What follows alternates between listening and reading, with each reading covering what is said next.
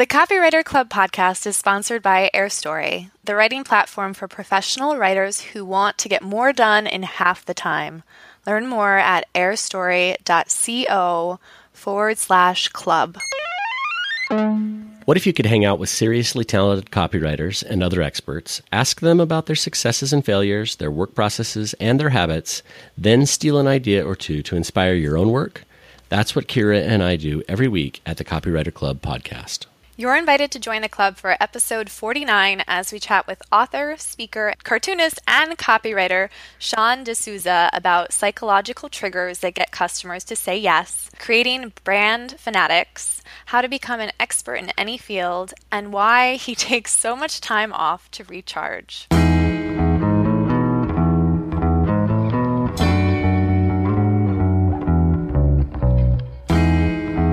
Welcome, Sean. Thanks for joining us. Hey, Sean.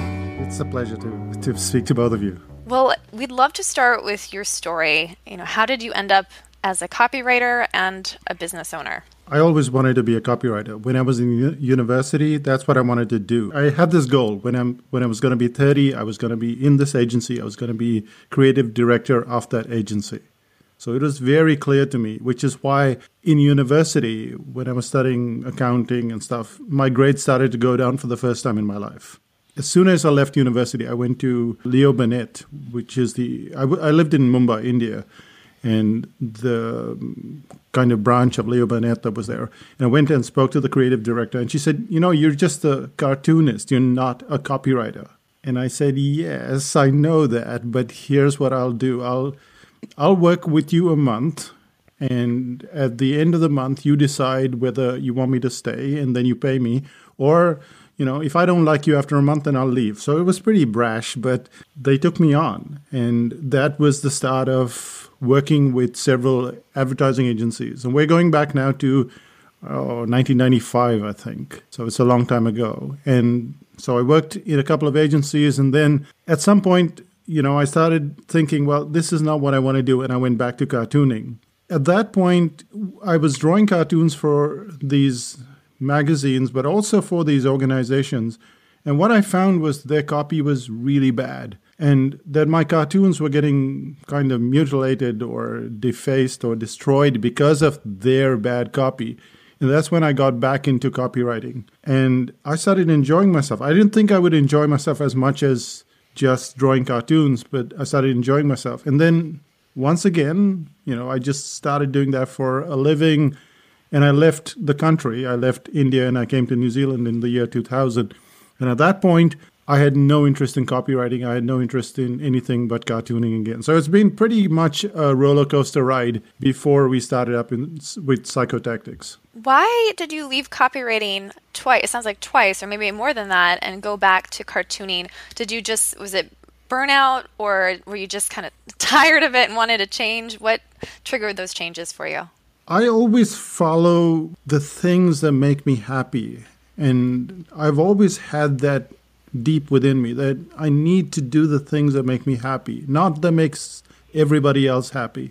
In the first agency, I just jumped ships, really. I just went to the second job because it paid more. But in the second agency, the reason I left was because I went through this workshop, and this guy said, you know, you can write TV commercials and you can do it very quickly. And he was showing us this stuff. And I thought, you know, really, this is what I want to do.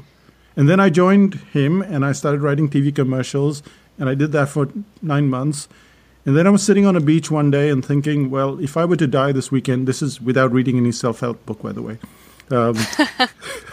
If I were to die this weekend, what would I rather be doing? And the answer was, I would rather be drawing cartoons. So I went back into cartoons. And then just as easily, I've been jumping back and forth. But it's not like I leave it. It's almost like I went for a great meal. Now I'm going to take a break, and then I'm going to go back to that great meal. There wasn't any specific strategy. I don't think you have that kind of mentality when you're just out of university and stuff. You don't have that, oh, what's the long-term strategy here? So it sounds like it was sort of serendipitous, following your bliss. How did you come to start your own business? So we got to New Zealand, and I read a book by Jim Collins called Good to Great. And he said, what can you be the best in the world at? And I thought, you know what I'm the best in the world at is retaining clients. I'm very good at getting a client and then keeping that client for literally for life. But then I didn't have a very long life back then. That's what I decided to do. So I called, and this is the whole kind of thing that comes to haunt me every time. The first company was called $1,000,000. It shows you my mindset. Right? Because now I am so far away from that point, as in that's not my goal. It just happens to be that we earn more than enough. But the point is that that's not the mindset. And so I started that company, and I was wondering why nobody seemed to sign up, obviously. And from there on, we started up Psychotactics. Now, Psychotactics was literally a presentation. It had nothing beyond that. I sat down one day and trying to figure out, how am I going to get this message across? How am I going to write this copy? Why is it that I struggle every single time I sit down? Why is it that I'm struggling? At that point in time, I bought a lot of stuff from Jay Abraham, and he used to sell enormous amounts of stuff. The internet was just barely started at that point in time, so it was all direct mail. And so I'd go through his sales letters, and I'd buy a lot of his stuff. We bought probably 15 to 20,000, maybe even more, $15,000 to $20,000 worth of stuff from him. So it would come in these big boxes, and I go, why do I get so excited with these boxes? Why do I get so excited with all these sales letters? And so I started to deconstruct everything. And when I deconstructed, I realized that there were just a few things that were really pushing all those buttons. When I put those few things down and gave a presentation, and at the end of the presentation, someone came up to me and go, can I have the notes to that presentation? I said, no, I don't have any notes. It's just the presentation. And she said, I can't remember what you just said. So I sat down, I wrote it in a PDF. It was 16 pages. That was the start of the Brain Audit. Today, that sold well over $500,000 worth of just the Brain Audit. So without going into too much detail about the Brain Audit, what are some of the things that you had deconstructed that you shared in the presentation that, you know, were so impressive to people who heard it?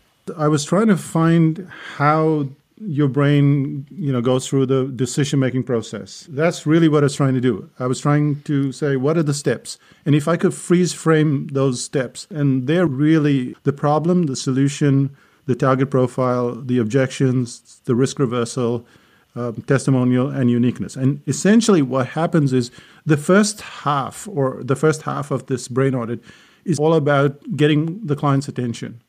And the second half is just mitigating or reducing or eliminating the risk. And then that final little box is why you. I said halves, but let's say thirds. So getting the client's attention, getting rid of the risk, and then saying, now that I know this stuff, why should I pick you? Obviously, you've done a lot of work in developing the Brain Audit since then and a lot of other products. Are there other psychological triggers that you like to talk about or write about that get customers to say yes when you're selling a product or a service? There are lots of things that actually end up causing the customer to buy. And my goal is to find out how... See, the thing that crosses my mind a lot is that as a copywriter, as a marketer, I want my stuff to be redundant. Like, they should not really feel like they're being marketed to. That's the genius of marketing, where people say, which part of the sales letter do you read? And they go, I didn't read the sales letter. So a lot of the work that we put in is what I call the pre-sell.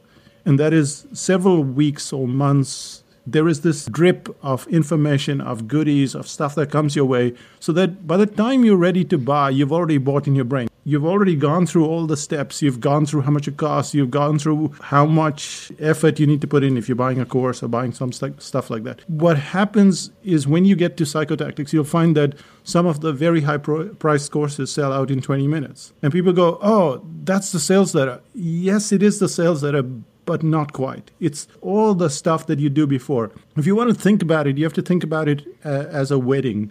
And what you'll realize is that when someone gets married, almost the whole family shows up. And it's, why do they show up? What is this thing? And what you recognize is that it's an event.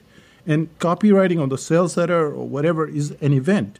And everything preceding that event, all the announcements, all the showers, and whatever it is that comes before that, that is the build up to the event. That's why everybody shows up to the event. That's why that event goes the way it is. So when you look at it from just a sales letter point of view, then you're not really understanding the whole system of sales. And then past the whatever people buy, and that's what I look at as well. But that's probably going down another rabbit hole. So specifically in speaking to a launch, what are some of those triggers early on? You know, like you said, a wedding, the invitation that would go out for a wedding. What does that look like on an actual launch that copywriters are probably maybe even doing wrong right now? First, you start off with the target profile. So what copywriters tend to do is they tend to write their own copy. I gave up writing my own copy for a long time. What I do is interview the client. I go to one client, someone that I feel needs this product or service, can afford it, and very importantly, I need to like their client. If I don't like that client, I don't care how much money they're throwing at me. So when I do that, that client will tell me why, for instance, they want to buy this microphone or why they want to buy this course. And they will put it in words and in language and in a tone that I cannot do sitting at my computer. It's different when you're writing advertising copy like, say, the advertising agencies used to do before. This is a completely different world. A lot of it goes through the internet. A lot of it is something where you have to hit that emotional trigger, and you trying to figure out what they're thinking is very difficult. So what I try to do is I call up the client. I go out to lunch with them. I have a recorder. I literally transcribe what they say. I ask them the questions. I call these the target profile questions. I say, you know, what is the biggest problem that you're having? Why is it a problem? What are the consequences of this problem? And then they just rattle it out. And it's on tape, and then I transcribe it. I edit it a bit. I don't translate it. I don't change their words. What we have then is the problem. We have the solution. They come up with their own objections, how I could destroy those objections. They come up with what risk they feel. So essentially, we're going down to the brain audit, but all of it is coming from the client. And when people say, you know, what kind of triggers are you using? Well, I'm using the client's words, the client's emotions, the client's thoughts. I'd love to hear more of the questions that you're asking when you're sitting down with them, because I'm always trying to integrate new and better questions when I jump into interviews. And then the second part is, what are you looking for when you are digging through the transcriptions? The questions I'm asking them, they mostly relate to the brain audit, because that's the way the page is going to roll out. It's going to roll out with the problem, with the solution, with the consequences. It's going to roll out almost exactly the way the brain audit is laid out. That's how we've written our sales pages for, I don't know, 15, 20 years now, and it works. I'm really doing what a good interviewer does, which is they go down a path and I follow that path. And I can't say there is a formula for editing it. But I can say that usually what there is this rank of importance. So say a mother wants to buy a car and she has 6 reasons to buy a specific type of car. What I'm trying to get at is really what is the biggest reason that you want to buy this kind of car? And she goes, the kids. In the other car, they do this. And in this car, it's so much easier because of this reason. And that's what I'm looking for. So instead of trying to sell to 10 different benefits or features, I'm just honing in on one thing and then driving that one thing. And then after a while, the one thing becomes so important that clients start to focus on that one thing. That's the only one thing that they want from that product or service. Sean, do you take the same approach when you're developing products as you do when you're writing about them? So, you know, when you're trying to decide if you're going to do a new workshop or a new home study course or a new book, are you doing this based on customer research, or is it just something that you think is a good idea and so you run with it? The customer research is always for the sales pages. It's not for a product or a service. I write the product and service, or I create stuff for me. But I do have what I would call a uniqueness. I call it the X-ray vision kind of problem. And that is, if you went to a workshop, or you bought a book, or you bought a course, and at the start of the course, they said, you know, you pay your $500 and we'll give you X-ray vision. So what do you want at the end of the course? I want to make sure I have X-ray vision. Exactly. But that's not what happens online. That's not what happens in a book. That's not what happens in a course. What you get is information about X-ray vision. There's a very big chasm between wanting X-ray vision and information about X-ray vision. And so when I set out to create a course, if I set out to create a course on copywriting or on article writing or cartooning, the result is that in X number of weeks or days or months or whatever, you will have that skill. Not information, but skill. Interesting. Let's see. So I have to circle back, and I'm going to jump back to, you mentioned that you are the best at getting a client and keeping the client for life. And that's powerful. That's a powerful statement. And I know that's something that a lot of copywriters would love to be able to say. So how are you able to do that? Can you offer any tips that we can use? To start with, I'm an extrovert, so I like people. I don't get drained by people, which always helps.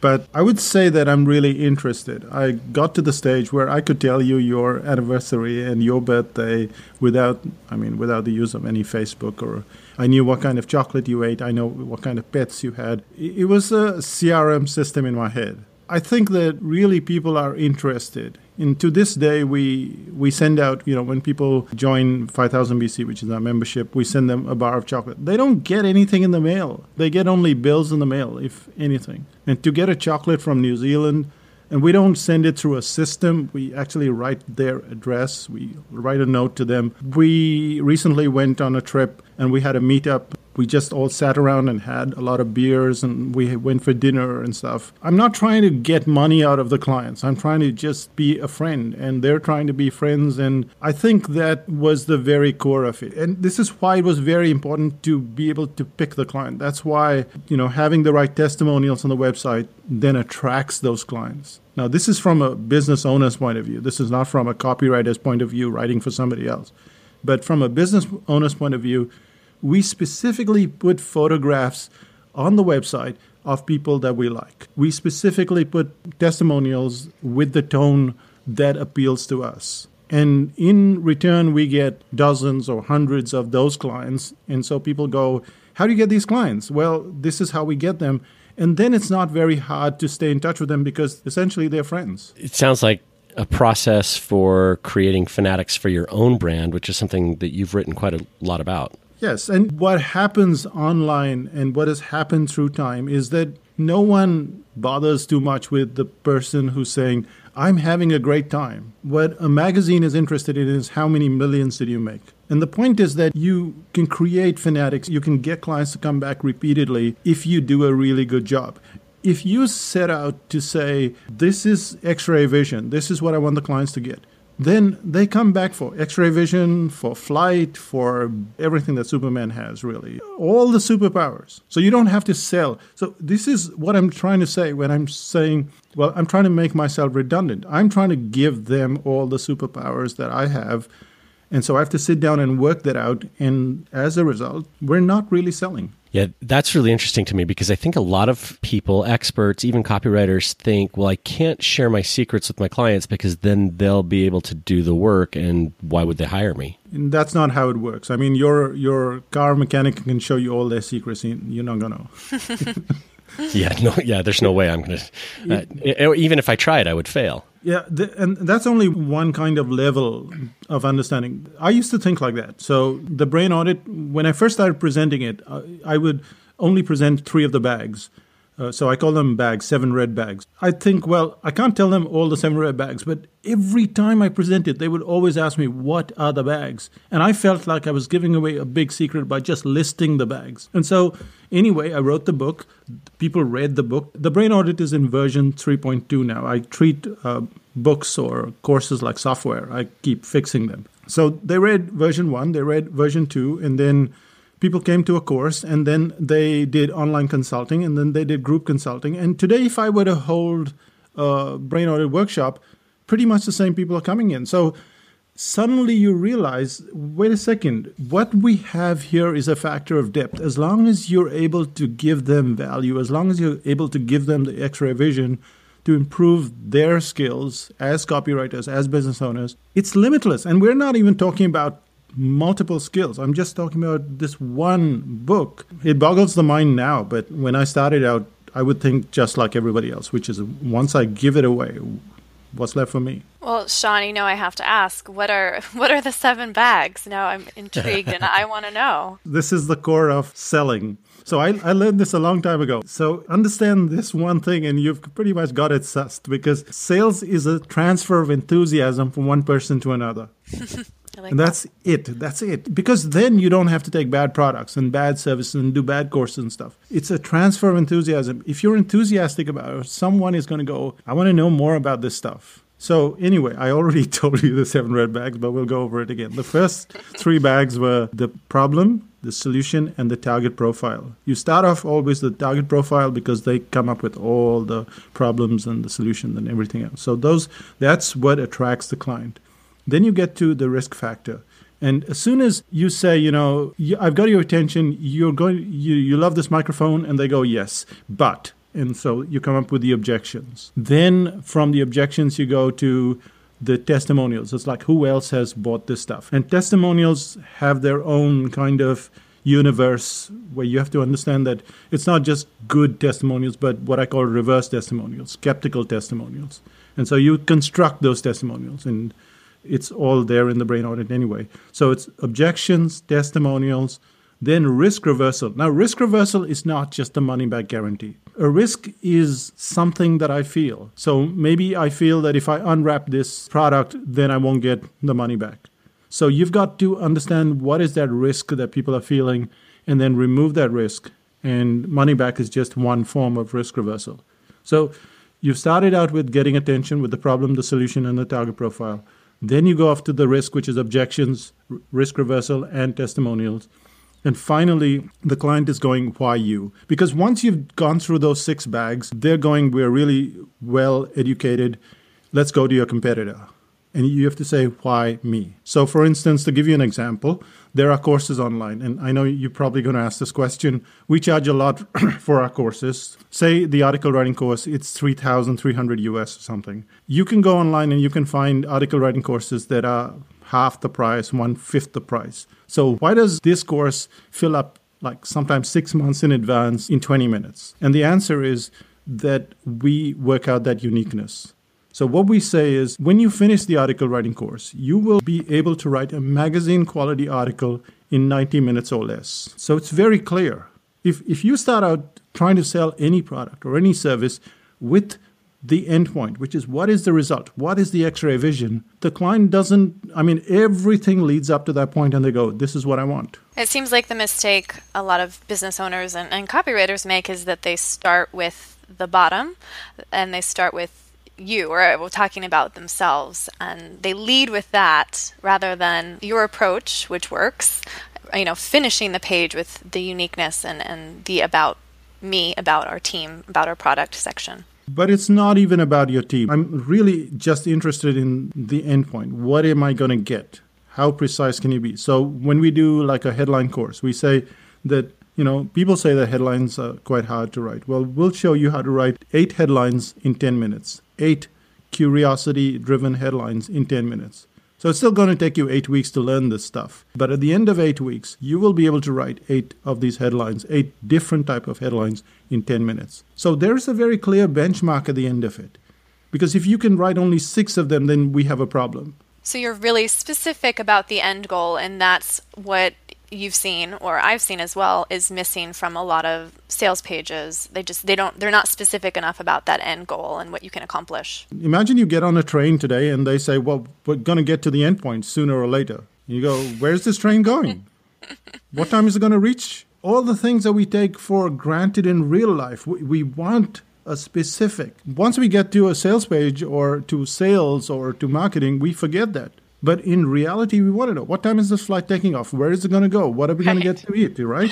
Specifics. Right. Are they serving food or not? It's pretty important if you're on a 12-hour flight. There's no food.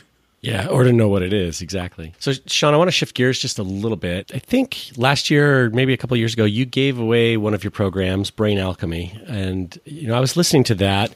And in one of the modules, one of the sections of that training, you spent a lot of time talking about how to become an expert in your field. My sense is that, especially with copywriters who are choosing a niche or maybe choosing not to niche, there's a real struggle sometimes to be seen as an expert in their field. Would you mind sharing some of those ideas that you shared in that training about the types of things that you have to do in order for your best customers to recognize you as an expert? Essentially, to become an expert in your field, you have to go down a very narrow segment. So what I try to do is, whether I'm writing an article or I'm writing a book or I'm creating a presentation or doing anything or just trying to become who I am, I'm trying to say, well, this is the main topic, right? Okay, we're going to be talking about photography. And then under photography, it's aperture. Under aperture, it's something else. So the beauty of becoming an expert is to go down that narrow little cubbyhole, as it were, and then to find out what is it that people are struggling with and how to fix that. And people go, but wait, then I will get into that typecast. I will get stuck into that hole. You won't. You just start there. So when we started out, we didn't see this big journey of psychotactics. The only thing I wanted to do was solve my own problem. And my own problem was, how do I not slave over a sales page for days on end trying to just figure it out? And what are the things that I see? So I sat down, I wrote these steps, which later I called the Brain Audit, and that was it. And that was what other people saw, what other copywriters saw, what other business owners saw. And they go, wait, there is a system. If you want to become an expert in your field, go to a subsection, or if you want, stay with a broad section, but then write down that system and then share that system. Because once you share that system, people ask you a million questions, which then refines the system. You're constantly improving that system. They're getting better results. You could technically be an expert in one subsection, but you don't have to stay there. So just to take the Brain Audit itself. The Brain Audit has 7 red bags. One of them is uniqueness. We did a 3-day workshop on uniqueness alone. You look at the bag on testimonials. Now, if you read the Brain Audit, it already covers enough about testimonials.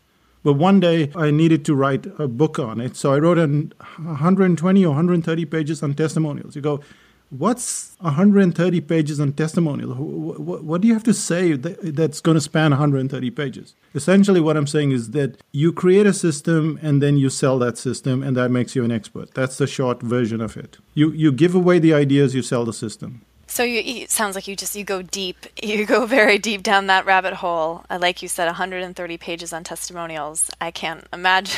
And I'm going down that rabbit hole. Can you share a little bit about what type of testimonials copywriters should be using on the page? And, you mentioned a couple as you were describing the 7 bags, that one is a skeptical testimonial. There are multiple types of testimonials, but a lot of copywriters are just aren't using them as strategically and are just kind of throwing them up there randomly. Yeah, so testimonials are probably the reason why you have good customers or bad customers. That's the core understanding that I need to get across. And that is, if you have great testimonials, you continue to have great clients on a consistent basis. What I talk about is, first of all, the photograph. Now, you get a lot of grumpy people and you put them on your page. And what you're going to end up with is, not surprisingly, grumpy clients. You get a lot of people that talk about how they got rich, how they doubled their income, how they did that kind of stuff. That's the kind of expectation you're going to get from your clients. Think of a testimonial as a mirror. And when you look in that mirror, people look at, you might not think that people are looking at it, but we've done this test in live workshops where we show someone just a photograph of a guy and the logo. And we say, what do you think of this guy? What do you think of this company? And there's no information about that company. And they go, he looks very trustworthy. It looks like they've been in business a long time. And this is a diamond company. And they have no information about this company. This guy's not even looking at the camera. He's looking away from the camera. He's like, don't take a picture of me. So people are getting these images, these messages from just the photograph. They're getting the messages from the tone. So when you take the client's testimonial and, like, for instance, when we first started out for this masterclass that we gave away, someone paid $1,500 to get there. Her testimonial started with, I had to get to this class. I had to drive 150 miles to get there. I had to leave my son behind. I can tell you that I didn't want to come to this workshop. That's the story. Now you want to know, what is it that caused her to leave her son behind and go to this workshop? Essentially, the testimonial can be a very short testimonial that really gives the gist of it. But most of the time what we do is and this is what copywriters should do, they should get really long testimonials, like 1,500-word testimonials. And you can do this by asking the 6 questions. You can find them online, just 6 questions, Sean D'Souza, or you can find them in the Brain Audit. And if you record them, then people speak 180 words in a minute. In 10 minutes, it's 1,800 words. That's how much you can get from a client once they start speaking. And you put that in a PDF. And we've done this for a lot of our courses. The article writing course, for instance, has 75 pages of testimonials. So we just send that document across to clients. They look at like 5 pages, 7 pages. They start flipping through it, and then they don't even look at the sales page. Cool. I want to shift gears again a little bit, Sean. I've heard you talk about your business and the fact that you don't really have a desire to grow beyond where you are today. Will you tell us a little bit about, you know, what you think about your business, having enough, and how you take a significant amount of time off every year and just sort of having a lifestyle business and what that means? When we got to New Zealand, one thing was very clear to me, and that was that I wanted to be paid in advance. And the second thing was that I wanted to take 3 months off. But the third thing that came along was that there is depth to everything. And I wasn't interested in just doing stuff. I was interested in doing great stuff. So that was good to great. It was what can you be the best in the world at? And that's the goal at all times. We take 3 months off, so we work for 12 weeks, and then we take a month off, and then we work for another 12 weeks and take a month off, and then... So it goes on in that cycle. We've been doing this not now, you know, so many years later, but when we started out in 2002, by 2004, we took our first break. And we've been doing it ever since. However, I've not been taking breaks on weekends until maybe 2015. Then on the weekends, I stopped working. So when I say we're going on vacation, that means we're not checking email. Everything gets dealt with by somebody else. And if you have great clients, eventually what happens is they don't bug you on vacations. They don't send you stuff. In fact, if they find out from, say, whoever's responding to your email that you're on vacation, they go, oh, no problem. We'll wait till he gets back. What you're really doing is you're setting up their business. You're setting up their business so that your clients like you like them. They don't bother when you're on vacation. And you get this downtime. Before I went on vacation, I was pretty tired. And when I get back, I'm like, oh, I want to do this. I want to do this. And so I have all this energy when I get back. And this is not different from your day-to-day life. You work for 16 hours maybe, and then you need that 8 hours of downtime. But we don't plan our lives like that. And what Renuka, my wife, and I do is at the end of the year, we sit down and we first work out all the breaks. So we say, we're going to do this break and this break and this break and this break. And then we put the work in between. Now, people go, I can't actually take 3 months off. And it's possibly true. There are people that are struggling at some point and they can't take 3 months off. But you have to reverse the question as well. And you go, okay, supposing you wanted to earn, say, $100,000 or $50,000 or $70,000, whatever you wanted to earn. If you only had 9 months to achieve that, could you do that? And surprisingly, most people say yes. So if they took 12 months to achieve $70,000, most people say, I can do that in 9 months as well. So then why not do it? So when is your next vacation? We just got back from one, so my wife freaks out. Yeah, we were 5 weeks in Scandinavia and stuff. We just got back 2 weeks ago. The next big one is in end of November. So it's not that far away. It's about 12 weeks away. We go to Sri Lanka and then India, and then we get back in January. Okay, but that's not the big 3 month vacation. That's more... No, that's the whole point. We take 3 months off, but not 3 months together. Gotcha. Okay, I was thinking 3 consecutive months. No, that's... We tried that. It's... I was like, that's impressive. That would be challenging. Okay. It's actually not impressive. It's actually frustrating because after a while on vacation, you don't realize it. But, you know, when you're on vacation, you have to eat 3 meals a day somewhere. So you have to eat 90 meals somewhere in 1 month. And then it's the second month. So 270 meals, that's a lot of decision making, where we're going to go, what we're going to do today. Unless you're just sitting on the beach doing absolutely nothing for 3 months, it's very hard going being on vacation. Yeah, so I'm just intrigued by the vacation and how strategic you are about that, because ideally I want to do that too.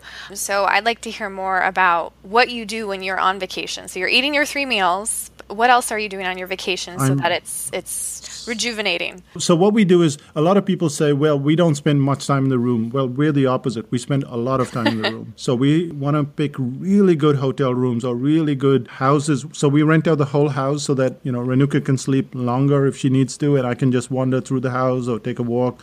Because when I'm in a hotel room, I always end up on the street or in the lobby, which is very not to my liking. So I'll paint. I do a painting every day in watercolors. I'll read. I paint anyway every day, but during the vacations, probably it'll step up. I'll sleep, I'll read, we'll eat, we'll drink. That's approximately what we do. I mean, we could go to Rome and not see the Colosseum, but that's how we are. We call ourselves the five monument people. We see five monuments, then we're done.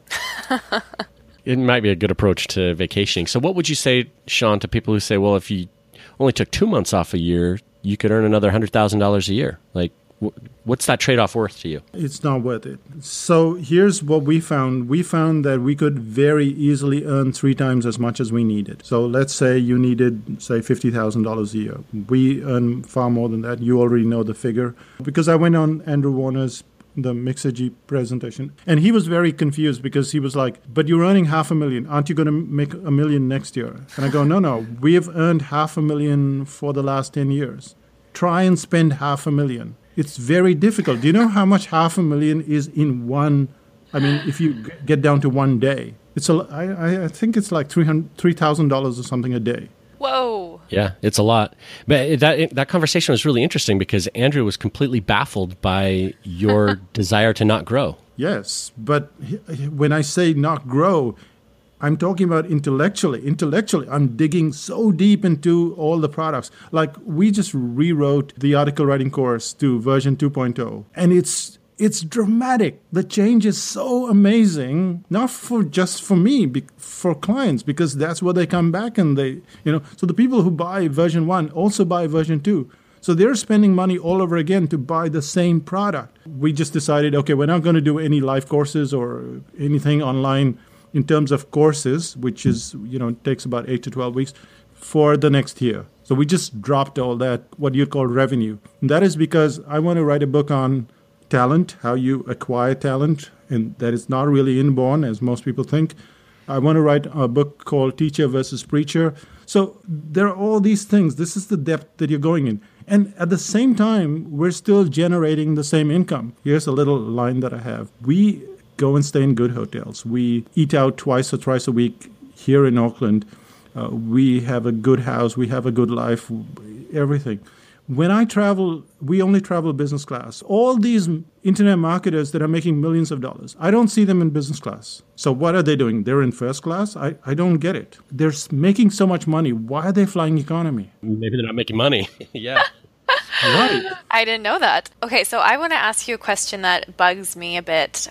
We have a lot of conversations in our Facebook group for copywriters about how much everyone's making, and I think it's good for everyone to talk about money. But there's an obsession about hitting the 6 figures, especially as copywriters. A lot of them, a lot of them are struggling just to get their business started. So I'm just interested to hear what you would say to those copywriters who are kind of obsessed with the number and 6 figures, and that's what success equals. And I mean, that kind of alludes to what you were just saying, but that it just keeps coming up in these online conversations. As I told you, the name of my first company, the marketing company, was $1 million. Okay, right. So I don't see anything wrong with it. I know there is a mindset, and usually it's what you could loosely define as a scarcity mindset. It's somehow that if I get there, I'll be fine. And I can tell you from our own experience that when you get to $1 million, it doesn't feel any different from 100,000. If you sit down and you work out, let me do the things that I really want to do. Let me be able to buy the things that I really want to buy if it makes me so happy.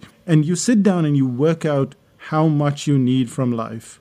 And then you multiply that by 3. What is going to happen is, at least in countries like New Zealand, 1/3 of that is going to go to the government as taxes because we're okay with taxes. 1/3 of it is going to go into savings or investments, and 1/3 is going to go to you. Now, let's start out with just the 1/3. What is that 1/3? And here's the answer. Most people don't know that answer. They don't know what is that 1/3 that they want to live a comfortable life. And so if you don't know what the 1/3 is, then any figure will do. It's like if you don't know where you're going, any place will do. And so the $1 million, you can't spend $1 million. I mean, try spending $1 million. If you give someone, that's why these guys who win lotto and win lotteries, they can't cope with it because they don't know how to spend $1 million. You have to spend at an enormous rate to spend $1 million. It's more a factor of insecurity, and I'm speaking for myself here, that I felt that I would have a status that I could say that I have $1 million. And it's not a reality. You can't actually spend $1 million, contrary to what you think. So Sean, before we run out of time, you know, we know that you're enormously productive, even though you take 3 months off a year. And I think a big part of that may have to do with your morning routine. Will you tell us a little bit about what you do, you know, to get your day started? What I started out thinking was, imagine you could end the day with approximately the same energy that you had at the start of the day. Yeah, I'd sign up for that. Yep. I want that. Yeah. And my car does that. It's an electric car. And sometimes you go for a drive and you say, okay, I'm going to go for a 7-kilometer drive. Say you started out with 90 kilometers worth of, you know, electric power. When you come back, you should have 83, right? Yeah. But sometimes you end up as the gauge showing 91. So you ended up with more technical power. You can go another 91 kilometers. And that is by the way you drive the car. The electric car drives completely different from a petrol car. It's just a dream to drive. You take your foot off the accelerator and it starts to brake. So anticipation, the way you drive, the way you accelerate, all of that is very much like how a human being works. One of the things that the car works on is a battery system. And that means that once the battery is dead, you have to tow it away. It's just like a human being. Once your battery is dead for the day, it can be 6 o'clock in the morning or 9 o'clock in the morning. And if you're completely exhausted or drained, that's the end of the day. What I tried to do was to find a spare battery. And what I found was meditation. Now, I know you've heard this probably a million times before, but I wake up every day at 4 o'clock, and I used to get to work, and I used to be all, you know, I have to get to work. Now, I work very quickly. I mean, 4:02 or 4:03, I can write a book. I don't need coffee. I don't need anything. But instead of speeding up my day, I decided to slow it down. And what I found was that if I meditated for like 15 minutes, it gave me a battery charge of 15 minutes. If I went for 30 minutes, it gave me a battery charge of 30 minutes. And it sounded like such a waste of time. I already have a busy day. Why am I going to put in another 30 minutes or 45 minutes of meditation? But then I'm focused totally on results, and I'm looking at the end of the day. How do I feel at the end of the day? And at the end of the day, I'm feeling, wow, this is amazing. I heard Seinfeld. Seinfeld was talking about this like, I don't know, 6-10 years ago. And I go, yeah, sure. I came from India. I mean, I know meditation and stuff, but it was a big struggle. And today I had to get on this call at 4:45, and I can tell you that I would have rather meditated for another half an hour than get on the call. Not personal. Won't take it personally. Yeah. But the point is that when you're starting out, it's very hard, and then it still stays hard for a while. And then after a while, you start to go, wow, this is amazing. I want to stay in this spot. But what it does is it prevents you from depleting energy. And if you look at your whole life as I am this mass of energy, and as I go through the day, it's like a rechargeable battery, and it's going down and down and down and down. And what if I could keep it going at that high level continuously? Now, there are many ways to do that, but one of the ways that I found is meditation. And so then I get to work, I'll do some email, I'll check through our membership site, 5000 BC, answer questions. Often I'll record a podcast at 4 in the morning because at 7 or 8 o'clock you'll have lawnmowers going and stuff like that. So that's kind of how I start the day. I go for a walk, I'll listen to podcasts, audiobooks, I'll have a coffee, come back. 8 o'clock, I'll cook breakfast. Every day we cook meals. So that's another change that we made last year. We don't have anything in the fridge anymore. We cook just for that meal. And again, you want to say, well, how's that possible? You know, we don't have enough time in the day. And this is the battle that everybody has, by the way. Everybody has the same problem, which is I don't have enough time in the day. I don't have enough energy in the day. What I'm saying to you is it's possible to cook, to paint, to write, to do all the stuff. And on top of that, make the revenue that you want and take 3 months off. It's a completely impossible reality. Wow. It's that's just helpful to hear because as I mentioned before we recorded, I wake up at 4:30 most days, but I can't say that I feel, you know, charged the entire day. And I definitely don't end the day feeling charged, but I'm not meditating and I've struggled with it. So I will give it another try, but I'm curious to know what time you go to bed at night. Usually 10 o'clock, so okay. I'm getting about 6 hours of sleep. However, I still treat the body as a car, as an electric car. When you need to charge, it's like a phone. If your phone is depleted at 10:30 in the morning, what are you going to do? Just let it be? No, you plug it in. Exactly. So plug it in. So go for a nap for an hour. Because when you're depleted, everything is taking twice as much time. You're getting things wrong. So why bother? Why bother keep on going on? You wouldn't do that for your phone. Why would you do that for your brain? Sean, I want to ask one final question before we wrap. What advice would you offer to new business owners? We have a lot of copywriters who just started. The best advice you can get is to find a good coach or someone that gets you to that endpoint, because it's not that you're not talented, it's that you haven't got good teachers. You know, you look at Michael Phelps, and he's the most decorated swimmer on the planet today and probably will be forever, considering what he's done. But you look behind that, and there's Bob Bowman. And Bob Bowman has made Michael Phelps. And Michael Phelps, you can read all of Michael Phelps' books. And he goes, I didn't want to get into the pool. So when you think about someone that doesn't want to get into the pool and becomes the most decorated swimmer of all time, there is something in between, and that is the teacher. Find the teacher, and then you have to put in the work. Great advice. Really good advice, and something that I think both Kira and I have found true in our own careers, and that we're seeing with a lot of people that we're working with in the club. So thanks for that. We appreciate it. Sean, if somebody wanted to connect with you online or follow you or learn about your next vacation, where would they go? Well, we have a podcast. It's called The 3 Month Vacation. Very hard to forget. But if you want to just check out the Brain Audit, I think that's a good start. Just go to psychotactics.com/xbrain, and you can get an excerpt, the first chapter of it, and you'll find that it's very readable. So that's psychotactics.com/xbrain, the letter X brain. Thank you, Sean. Before we end the podcast, we just want to tell you about our sponsor, AirStory. AirStory is an application designed to help you write faster, and it does a few things really well. It makes collaborating with others on your team easier. So if you work with clients or other team members on projects, you'll love the way that you can interact within your project documents.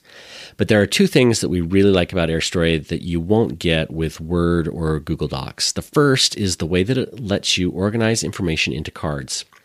If you refer to research or other information when writing blog posts or websites or sales pages, you'll love the way that you can organize bits of information or entire articles into a card file that you can then drag and drop into your document.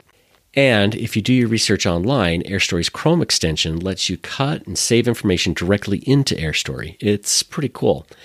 Plus, AirStory has a library of templates that you can use on different projects. So let's say you've been hired to write a sales page or an email sequence and you don't have any experience, or you want additional inspiration for the project.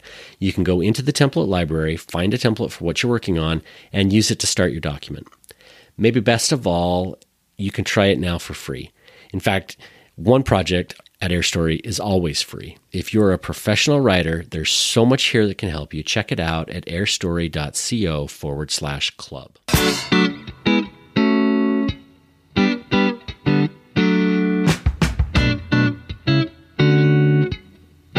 You've been listening to the Copywriter Club podcast with Kira Hug and Rob Marsh. Music for the show is a clip from Gravity by Whitest Boy Alive, available in iTunes.